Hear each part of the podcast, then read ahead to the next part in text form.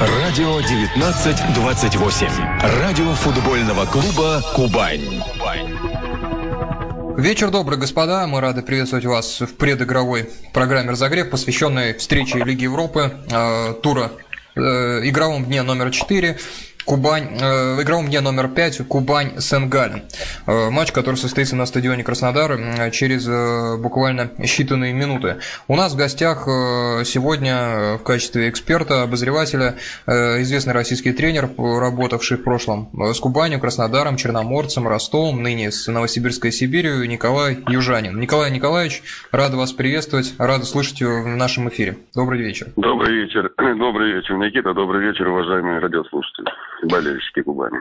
Начиная разговор о сегодняшнем матче, в целом, когда у команды, э, впервые участвующей в Еврокубках, не особо получается это делать, э, ведут разговор о недостаче Еврокубкового опыта. Вы как тренер можете сказать, это мифологическое понятие? Если нет, то что оно в себя включает? Действительно, я здесь могу, наверное, высказать свою точку зрения, хотя если быть откровенным до конца, у меня самого личного, скажем так, опыта европейского клубной э, подготовки и выступления нет. Но как тренер, э, который профессионально занимается футболом уже больше 20 лет, я могу сказать, что э, здесь можно говорить не может быть в первую очередь столько как о конкретном опыте участия в европейских турнирах, сколько в сочетании э, и количестве игр, которые приходится команде играть в чемпионате э, России, и при этом в межигровых циклах по середине недели играть в европейских э, кубковых турнирах. И вот этот расклад сил и умение, в общем-то, в большей степени восстанавливаться после проведенных игр, а также ротация состава, где ввиду травм, объективной усталости, либо какого-то тактического плана на игру состав э, достаточно меняется от игры к игре. Вот в этом плане, наверное, есть тот опыт или тот подход, который Кубань приобретает уже в ходе этого турнира, что называется, вживую на своей собственной практике. Наблюдая за нашими командами, у них почему-то даже у самых ведущих наших клубов не получается хотя бы один круг отыграть без перепадов. Вот смотрите, ЦСКА, да, еще недавно они проигрывали 0-3 Спартаку, и было видно, что команда ну, физически стояла. Сейчас они вернули нужный игровой ритм. А Кубань то же самое. Недавно, когда еще не уволили Мунтяну, была, была просадка по функциональной подготовки. Сейчас команда вроде подняла голову. С чем вот связано то, что наши команды к концу первого круга не могут э, сохранять оптимальное физическое состояние? И вот конкретно сейчас по Кубани, удается ли Кубани уже ближе к декабрю сохранять и ритм, и оптимальное состояние свое, как вы считаете? Глядя со стороны, э, не зная всех деталей тренировочного процесса, а также процесса восстановления, об этом говорить некорректно. То, что люди это делают, то, что это ну, скажем так, небольшой секрет логики э, тренировочного процесса, это, это понимаемая ситуация. На мой взгляд, здесь можно и стоит сказать о другом, что, как правило, наши клубы, посмотрите, ЦСКА и «Зенит», они выступают одной обоймой футболистов, практически mm-hmm. это там ну, 12-14 человек. Причем выступают они сразу на трех фронтах чемпионат, это Кубок России, это европейские кубки. При этом нужно понимать, что команды лидеры, как правило, состоят из легионеров, которые выступали еще за свои сборные. Uh-huh. Поэтому ведущие топовые европейские клубы, они с учетом вот такой плотности календаря и участия э, на нескольких э, фронтах, скажем так, соревнований, при которых э, достаточно серьезные турнирные задачи, они, как правило, имеют достаточно длинный список, ну если не запасных, то большой обоим игроков, где выпадение по травмам, дисквалификациям, либо вот э, приобретенная усталость в ходе этих турниров, она не сказывается так явно и так жестко, если приходится двоих-троих футболистов менять. В наших клубах все-таки такой обоймы, на мой взгляд, но это видно любому, наверное, болельщику, как правило, нет. Есть состав, который определяется там 12-14 футболистами, которые получают полную на всех соревнованиях. И любое какое-то выпадение, особенно если это ряд футболистов, оно напрямую сказывается и на качестве игры команды в целом, и как результат. На мой взгляд, вот в этом есть ситуация. А то, что участие в этих турнирах, и здесь можно говорить, наверное, не о функциональном спаде, когда вы упомянули э, Кубань времен Мунтиану, а э, достаточном времени восстановление футболистов от предыдущей игры к последующей. И напрямую это связано, опять же, с обоими футболистов. Когда их недостаточно, то не все и не всегда успевают остановиться, в том числе есть игроки, которые уже возрастные, скажем так. Э, наблюдаю вот за «Зенитом» и ЦСКА в Лиге чемпионов, ну, там видно, что есть разница в классе, да, вот даже приезжает смешанный состав Атлетика Мадрид, но все равно там все игроки с мячом э, технически работают лучше, чем наш тот же Смольников, э, Шатов и так далее. И у ЦСКА та же ситуация, но у ЦСКА очень клубы серьезные, и Манчестер Сити, и, и Бавария. Если говорить о Кубани, вот те команды, которые попали нам в группу, Сент-Гален, Валенсия, Суонси, есть ли в их игре какая-то особенность, которой нет в игре Кубани? Может быть, э, умение играть более интенсивно, на более высоких скоростях, может, э, более э, высокая подготовка, ведь не сказать, что у этих команд тоже есть два состава. Что, есть ли какой-то элемент в, их, в, игре, в игре, которого нет у Кубани? Я думаю, что здесь можно говорить о том, что э, эти команды, имеющие многолетний опыт участия в европейских клубных турнирах, э, достаточно обойму футболистов, представляющих свои страны национальных сборных, они играют более разнообразно. Они играют не подстраиваясь под соперника, но изучив э, соперника, в общем-то, выстраивать свой вариант игры. То, что у них нет стопроцентно двух составов, ну, здесь можно каким-то образом либо подискутировать, либо сказать свое мнение. Но, во всяком случае, та обойма футболистов, которая заявляется и выходит как раз в те моменты, когда э, ключевые или основные игроки по ряду причин не выходят, они существенным образом на качестве игры не сказываются. Еще раз говорю, здесь надо учитывать многолетний, mm-hmm. достаточно успешный опыт же Валенсии, который значит, одно время э, относился к грандам футбола, в том числе и э, европейские призы. Э, в целом же, еще хочу сказать, что эти команды, они более разнообразны. Вот, может быть, только за исключением Сенгалин. Здесь она, команда эта стабильно играет на определенном своем уровне, ниже его не опускаясь. Причем играет оборотно, играет качественно, играет по результату. И как в обороне, и как в атаке достаточно вспомнить игры хотя бы против Спартака на выезде. Это очень добротный средний коллектив, несмотря очень на малую его титульность и, может быть, не, не такой, как в сравнении с Валейцией, опыт европейских турниров. Но в целом качество футболистов той обойме, которая выходит в сезоне, оно выше выше нашего среднего, я имею в виду. У нас есть какие-то топовые позиции, у нас есть яркие приглашенные индивидуальности, но в целом на протяжении дистанции турнира эти команды выглядят разнообразнее, с другой стороны, стабильнее. То есть мы можем говорить, что с точки зрения командной игры тот же Сенгалин абсолютно ничем не хуже Кубани? Здесь можно говорить и сравнивать, я поэтому и выделил эту команду из э, наших соперников, что это примерно команда нового уровня. Но тем не менее они в целом выглядят стабильнее, в некотором плане разнообразнее. И самое главное, они научились играть на результат. Когда э, порой излишние эмоции, желание только победить или там сражаться там до победного конца за, за очко, там за забитый гол, оно немножко нарушает в целом организацию игры команды. Здесь в этом плане Сенгалин чуть ровнее. Хотя совершенно с вами согласен, ничем не лучше, не сильнее Кубани. В России, Николай Николаевич, реально ли построить такую команду, как Сенгалин? Бюджет 30-40 миллионов, и чтобы команда играла в Еврокубках? Или в наших условиях это утопия? Ну, реально, нереально. Есть, наверное, попытки определенные. Я думаю, что для этого нужно время и опыт не только самих футболистов. Ну, первую, и, может быть, в первую очередь это руководителей клубов, менеджеров, которые, в общем-то, должны сопоставлять э, условия или варианты комплектования команды с э, условиями уровнем турниров и объемом игр этих турниров, в котором команда должна выступать. То есть это э, всесторонний и опыт или стратегия, дальновидность, мудрость и так далее, решений кадровых, решений финансовых, решений стабильности комплектования и с учетом этого уже тогда постановка задач на тот или иной турнир в целом или на сезон в целом. А, Николай Николаевич, несколько моментов по игре Кубани. Э, вопрос по нападению. Многие болельщики не совсем довольны, как Кубань играет э, в этой линии. Э, часто болельщики просят тренера поставить большее количество нападающих, тем самым предполагают, что проблема будет решена. Тренер же отвечает, что количество нападающих никак не влияет на игру в нападении. Вы как тренер что можете сказать, если вот Гончаренко, учитывая, что Исисе и Бальде в хорошей форме, поставит их двоих, он как-то повысит возможность своей команды в нападении? Или опять-таки количество форвардов э, ни на что не влияет, как вы считаете? Э, ну, этот вопрос не нов, он достаточно философский, поэтому говорить о отдельно взятой игре и отдельно взятом определении состава просто даже некорректно, поскольку любые тактические какие-то модели не наигрываются. Это один момент. Другой момент, э, совершенно согласен и с Гончаренко, и, в общем-то, сам придерживается мнение, что количество игроков в атаке просто цифровое, количественное. Оно никаким образом не предопределяет того, что и атак будет больше, и ударов больше, и голов больше поскольку сколько бы вы людей на передней линии не выдвинули, против них будет играть на плюс одного человека больше в обороне.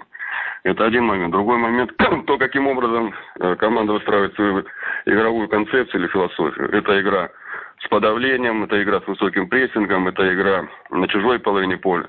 Либо, как, допустим, в том же э, случае с Петреску, это команда, которая выстраивала оборону, э, отдавала искусственно отдавала, то есть это планируемый момент, инициативы пространства соперника, но затем при большом количестве игроков и плотности обороны забирался мяч, были исполнители, владеющие хорошей передачей, был Трауре, была скорость в атаках, как следствие большая часть голов команда забивала на контратаках. Поэтому количество игроков, оно далеко не всегда, а, на мой взгляд, и совсем не всегда определяет успешность команды в целом в игре в атаке. Здесь больше все-таки концепция, та модель, которую выстраивает тренер из тех футболистов, которые собраны у него в команде. И как они ее реализуют. Потому что, согласитесь, во всех играх, которые команда Кубань проводила европейских в этом сезоне, и на выезде, и дома, ну, было достаточно голевых моментов. Может быть, их было не чересчур много, но они были. А вот вопрос реализации того, что эти моменты были, но голов не было, как следствие, скажем, в результате, это работа качества исполнителей, в том числе этого работа и по комплектованию команды, работа по, по тренировочного процесса. То есть это всегда по времени не срочный момент, не моментальный. Конкретно по вот этой игре э, Сисе и Бальде уже в этом сезоне играли вместе были такие игры, э, отрезки игр, и даже они выходили, по-моему, был момент в старте, двое. Э, как вы считаете, это такая конкурентоспособная модель их двоих поставить? И вообще вы считаете Сисе целесообразно с ним продлевать контракт, потому что ну, мнение большинства, что в своем нынешнем состоянии он пассажир, это не тот Сисе, который мы видели, ну, например, в Ливерпуле там 6-7 лет назад. Ну, по, по поводу продлевания продлевания контракта, это совершенно, скажем так, не мой вопрос. То, что футболист этот не уже того уровня, которого мы с вами видели э, прежде там по играм и за сборную, и за более там ранговые клубы, это тоже понятно. Но он приглашался с определенными какими целями, задачами, возможно, для того, чтобы как раз как фигура авторитетная, как игрок достаточной степени владеющий своей профессии помог здесь развиваться и устраиваться в командную систему. А что говорит о варианте двумя нападающими конкретно здесь, те их фамилии, что вы назвали, это вполне приемлемая ситуация, только здесь нужно четко понимать, что при двух нападающих и активной игре фланговых полузащитников. Здесь очень э, должен быть продуман и наигран вариант э, баланса атакующих и защитных действий, в том числе это опорные защитники, полузащитники, да, насколько поддерживают активно крайние защитники. То есть это не определение двух фамилий э, по, по фамилиям или по позициям. Это в целом выстроенная командная игра. Вариант с двумя нападающими, вы правы, он и был уже в этом сезоне в Кубани, и он имеет право на жизнь. Другое дело, как в целом будет команда здесь выглядеть, команда в атаке, и при потере мяча, как она начнет обороняться. Э, Николай Николаевич. Вариант, вариант победы, ага. достижения очков, он вполне приемлем, если команда к этому подготовлена, а не просто, в общем-то, ограничилась тем, что меняет количество на один нападающий, два нападающих, те фамилии или другие фамилии. Э, многим болельщикам Кубани хотелось бы видеть э, не только команду, которая играет э, впереди через быстрые отрывы, через быстрые переходы, так что называется, кусается на контратаках, но команду, которая могла бы и позиционные атаки играть. Вот вы как тренер каждый день с этим сталкиваетесь, наверное, пытаетесь совершенствовать атаку своей команды именно в, в позиции, насколько это тяжелый процесс и как она совершенствуется. Вот атака позиционная, когда ты владеешь мячом, а когда соперник массированно обороняется на тренировках.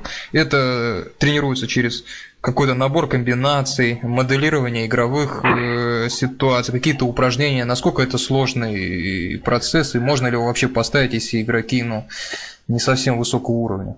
Вы правы, с этим приходится постоянно сталкиваться, потому что с этим приходится сталкиваться в каждой игре, независимо от соперника, дома, на выезде и так далее. То есть есть эпизоды игры, когда удаются быстрые атаки, и есть большей части эпизоды, поскольку быстрые атаки, они еще и затратны и по силам, и по энергетике и так далее.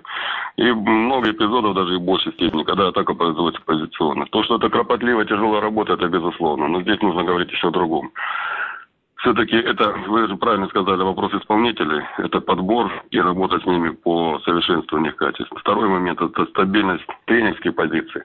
Поскольку каждый тренер, приходя, в общем-то, даже вот на примере Кубани, он что-то привносит свое, что-то предыдущее видоизменяет, отказывается, либо каким-то образом ее дополняет своими идеями и так далее. Поэтому, когда постоянно смена тренерских философий и задач, когда в ходе сезона уходят игроки, которые до этого определяли в какой-то степени э, модель поведения игры.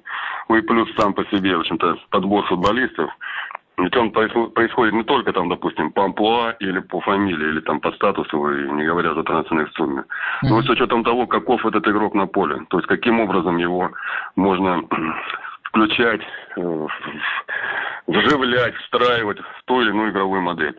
Вы его назвали фамилию Смольникова в «Зените», да, я с ним хорошо знаком по работе в Ростову. У него есть свои качества, у него есть скоростной компонент, скоростная выносливость, большой объем работы. «Зенит» его использует, пытается использовать таким образом. Других футболистов используют позиционные, допустим, по, по игроку и так далее. Поэтому это составляющая это э, очень многие факторы. Это тренерская стабильность и тренерская философия, это комплектование команды, в целом, уже с учетом той модели игры, которую хочется видеть. И это достаточно стабильная ситуация состава, поскольку уход или переход других клубов, ряда футболистов, а в таком количестве, как 5-7 человек, они не могут не влиять, э, особенно когда это происходит вместе со сменой главного тренера. Поэтому этот вопрос все-таки возвращаясь к тому, чем мы с вами говорили, это ситуация стабильности и стратегии руководства клуба в целом. И команды, и клуба в целом. Николай Николаевич, два последних вопроса. Вопрос по Виктору Гончаренко. Внушают ли вам его работы и достижения с БАТЭ? Как вы считаете, тот ли человек, который, с которым Кубань будет добиваться успеха? Знаете, Никита, я никогда не обсуждаю, тем более э, публично, скажем так. Я э, в некоторой степени знаком с его работой, поскольку ну, тренер, как, как правило, через игроков ли, либо через прямое знакомство э, имеет информацию друг о друге. Поэтому та работа, тот его подход, и, в общем-то, несмотря на ну, достаточно, так скажем так, невзрослый возраст для статуса главного тренера, э, говорит о том, что человек это постоянно развивается. Другое дело, что чемпионат Беларуси, и чемпионат России, и европейские кубки, хотя там как раз в БТ, они на европейском уровне очень так определенное имя себе сделали. Это, молод, это молодой, перспективный, талантливый тренер, специалист, который продолжает развиваться. Насколько успеет э, адаптироваться и продолжить свое развитие как личности, как тренера в рамках чемпионата России, это раз. А второе, вот именно непосредственно в команде Кубань, где, в общем-то, всегда такое есть дополнительное постоянное давление со, со стороны болельщиков, со средств массовой информации. Uh-huh. Вопрос это его уже, скажем так, взросления и его, в общем-то, проявления личностных качеств, характера в том числе. Последний момент. Мы всегда традиционно им интересуемся за минуты до старта матча. Как вы считаете, как будет развиваться игра, какой она может принять ход и, может быть, небольшой прогноз на результат? Очень бы хотелось, чтобы выиграли, чтобы на мажорном этот опыт приобретения мы сегодня завершили. Понятно, что это будет сделать не просто как против массированной обороны э, Сенгалина, при том, что и в игре со Спартаком они показали, что и будут, и умеют хорошо и атаковать, и контратаковать. Uh-huh. Э, я просто знаю, скажем так, по собственной э, работе, насколько тщательно изучается состав и манера игры перед игрой, насколько э, четкий разработанный план команды для того, чтобы использовать слабые стороны в свою пользу и попробовать снизить сильные стороны соперника. Здесь можно говорить все, что угодно. Я знаю подход, я знаю методику, я знаю, в общем-то, как эта работа ведется. Теперь нам просто ну, будем вместе переживать и болеть за Кубань, чтобы их план сработал, чтобы мы добились результата. Ну и не помешали это сделать сопернику, нашему сопернику. Согласен с вами. Господа, э, Николай Южанин, э, помощник главного тренера Новосибирской Сибири, э, вместе с Сергеем Балахниным составят они тренерский тандем в этой команде. Николай Николаевич, большое спасибо вам за ваш разговор, за вашу экспертизу. Удачи вам, вашей команде Сибири, удачи нам сегодня в Краснодаре. Удачи нам сегодня, да, и терпения, и прежней преданности нашим болельщикам. От всей души желаю удачи. Спасибо, до свидания. Всего доброго. Что ж, господа, Николай Южанин был гостем программы «Разогрев». Смотрим игру. Математика нам говорит, что шансы у Кубани остаются. Будем в них верить до конца. Удачи нам всем сегодня. До свидания.